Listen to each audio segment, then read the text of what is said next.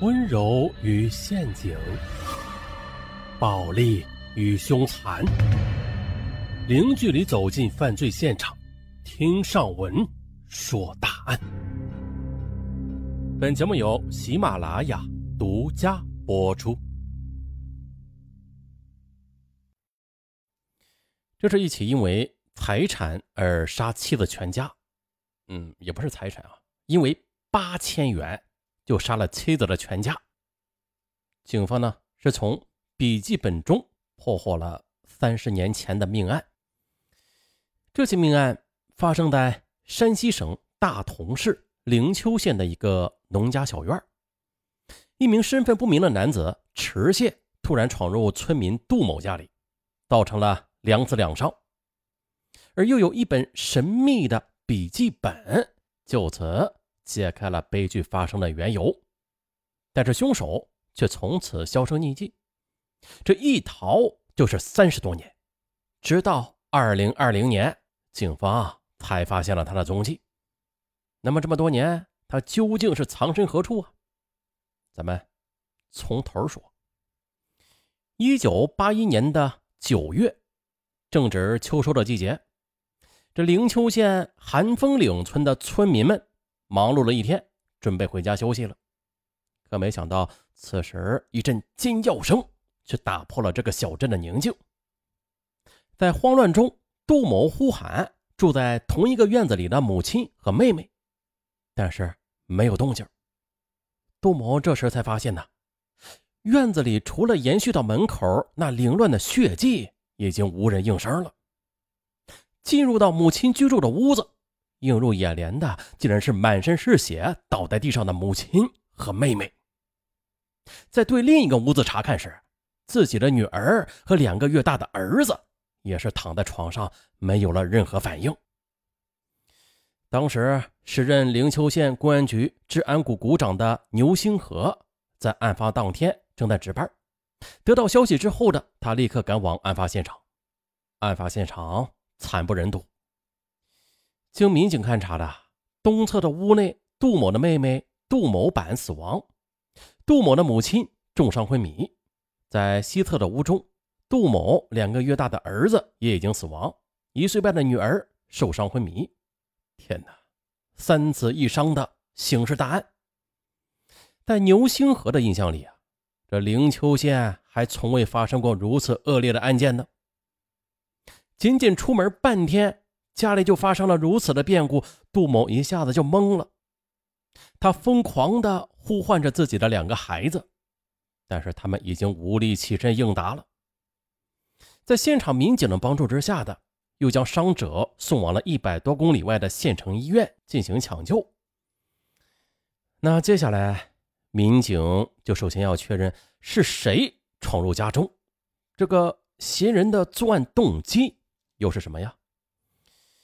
灵丘县公安局刑警大队副大队长张立峰，他是这样说的：“这屋里啊，除了有血迹，大量的血迹，还有打斗的痕迹，但是却没有其他一些翻动的迹象。死者家里没有丢失钱财，于是呢，就排除了抢劫事件。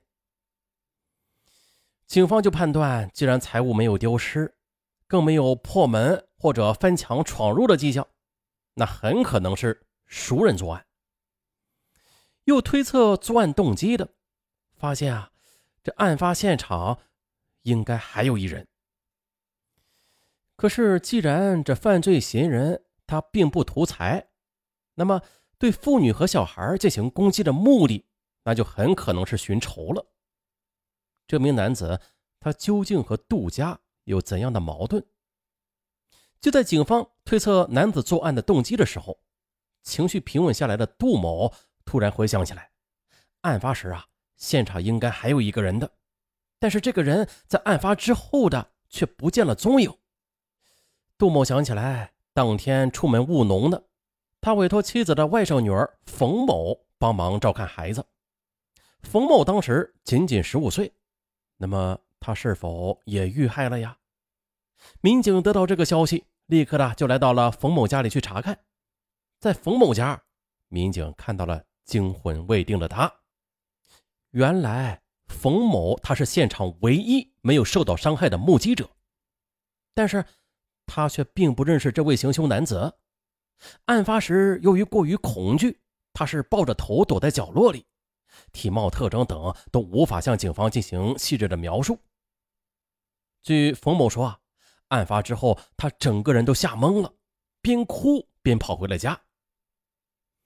那既然对冯某没有进行伤害，那这就很明显的，也就是说，很大程度上可以证明凶手的指向性非常明确，就是冲着杜家来的。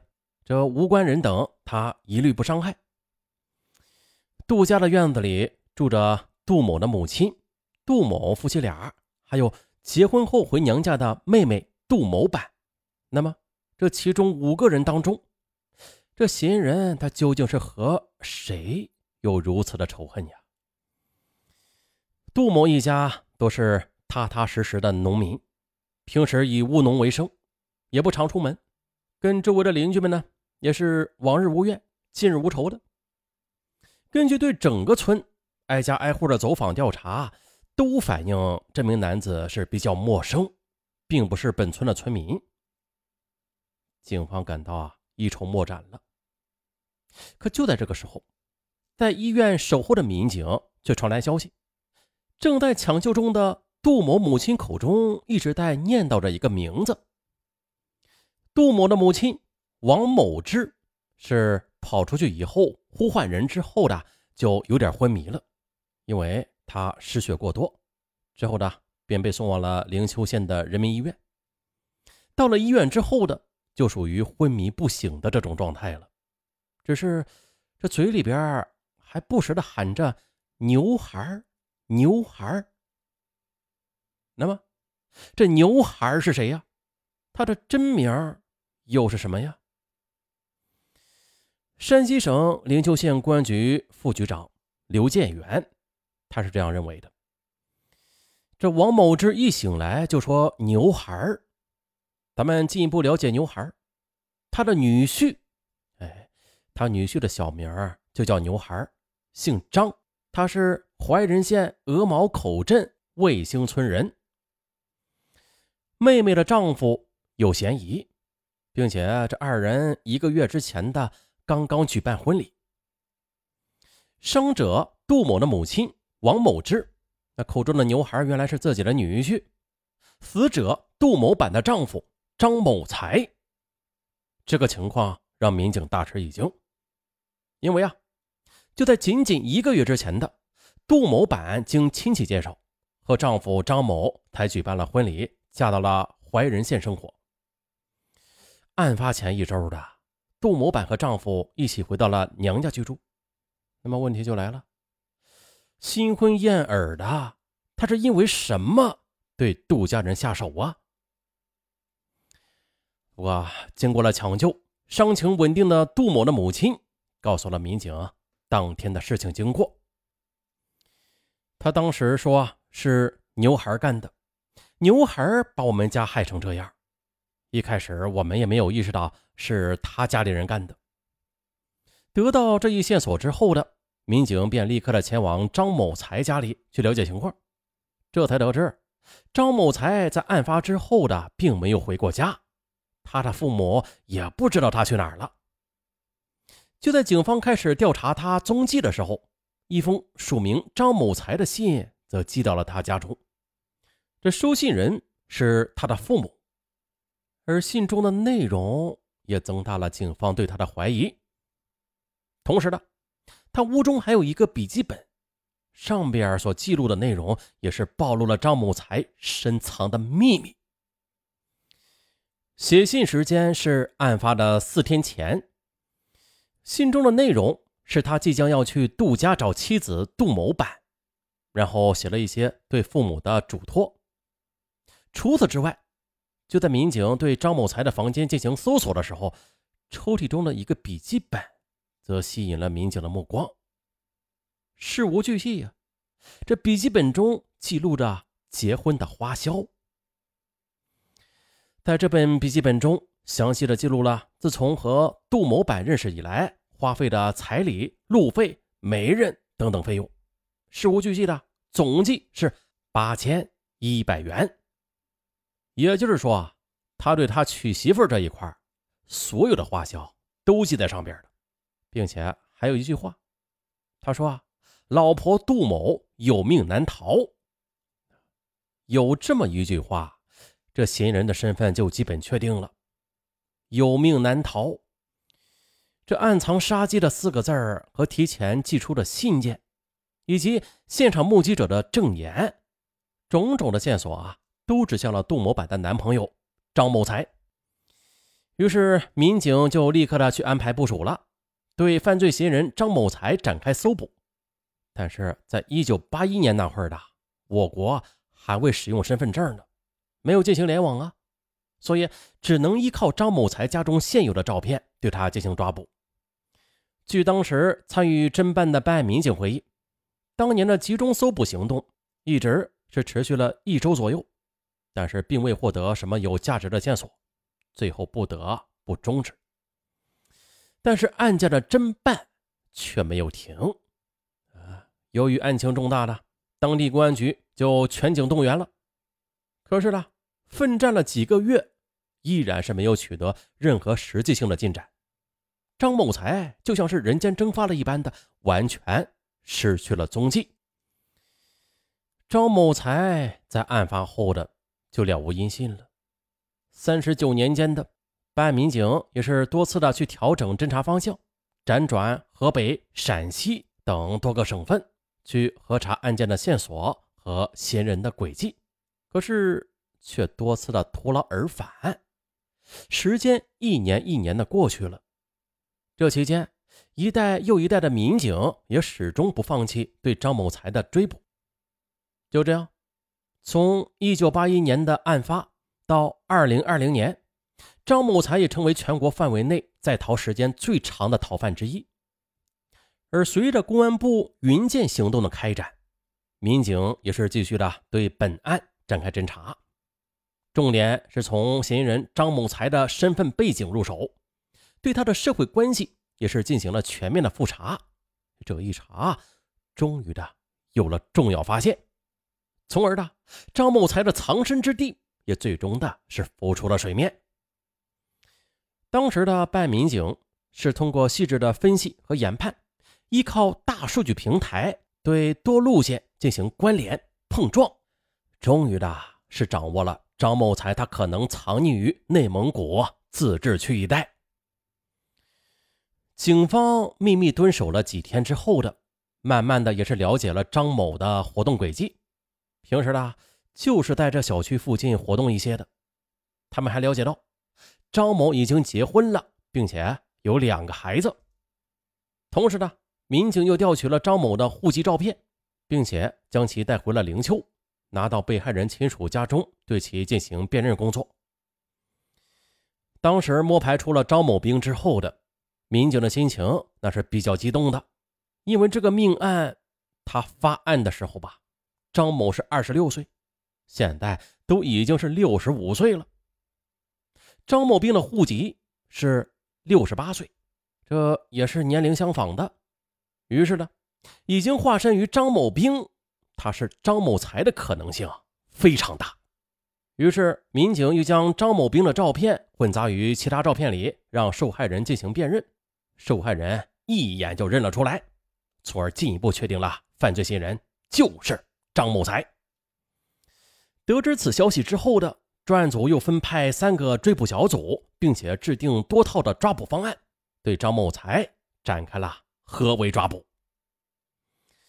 可是三十九年过去了，当年二十多岁的张某才已经年过六旬了，在逃亡的这些年，他改了名字。又重新组建了新的家庭，并且呢，还有了两个孩子。张某才呢，看到民警到来之后的，他似乎早就预料到会有这么一天的。归案之后，又是老老实实的、如实的交代了犯罪事实。根据张某才的说法，当时结婚的时候是给了杜家八千元的彩礼，但是女方杜某版内心。却并不愿意和张某才过日子，时不时的就跑回娘家。张某才自然的就到了他丈母娘家，就往回接这个妻子杜某板。可是杜某板却执意不回。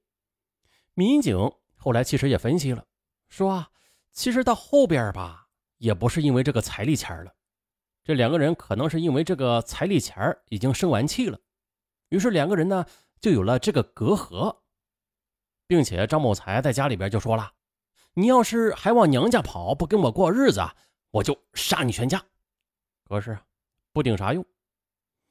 于是张某才就在案发当天的去了杜家，希望将这个彩礼要回来，双方不再往来了。可是杜家却并不愿意归还这八千余元的彩礼。就这样，张某才与某板和其母亲便争执了起来，并且逐渐的上升为肢体冲突。混乱中，他拿起铁锤。便向在场的人就砸了下去。这时，气愤的张某又到了隔壁，对杜家的两个孩子也是实施了残忍的报复行为。案发之后的张某才这才逃之夭夭。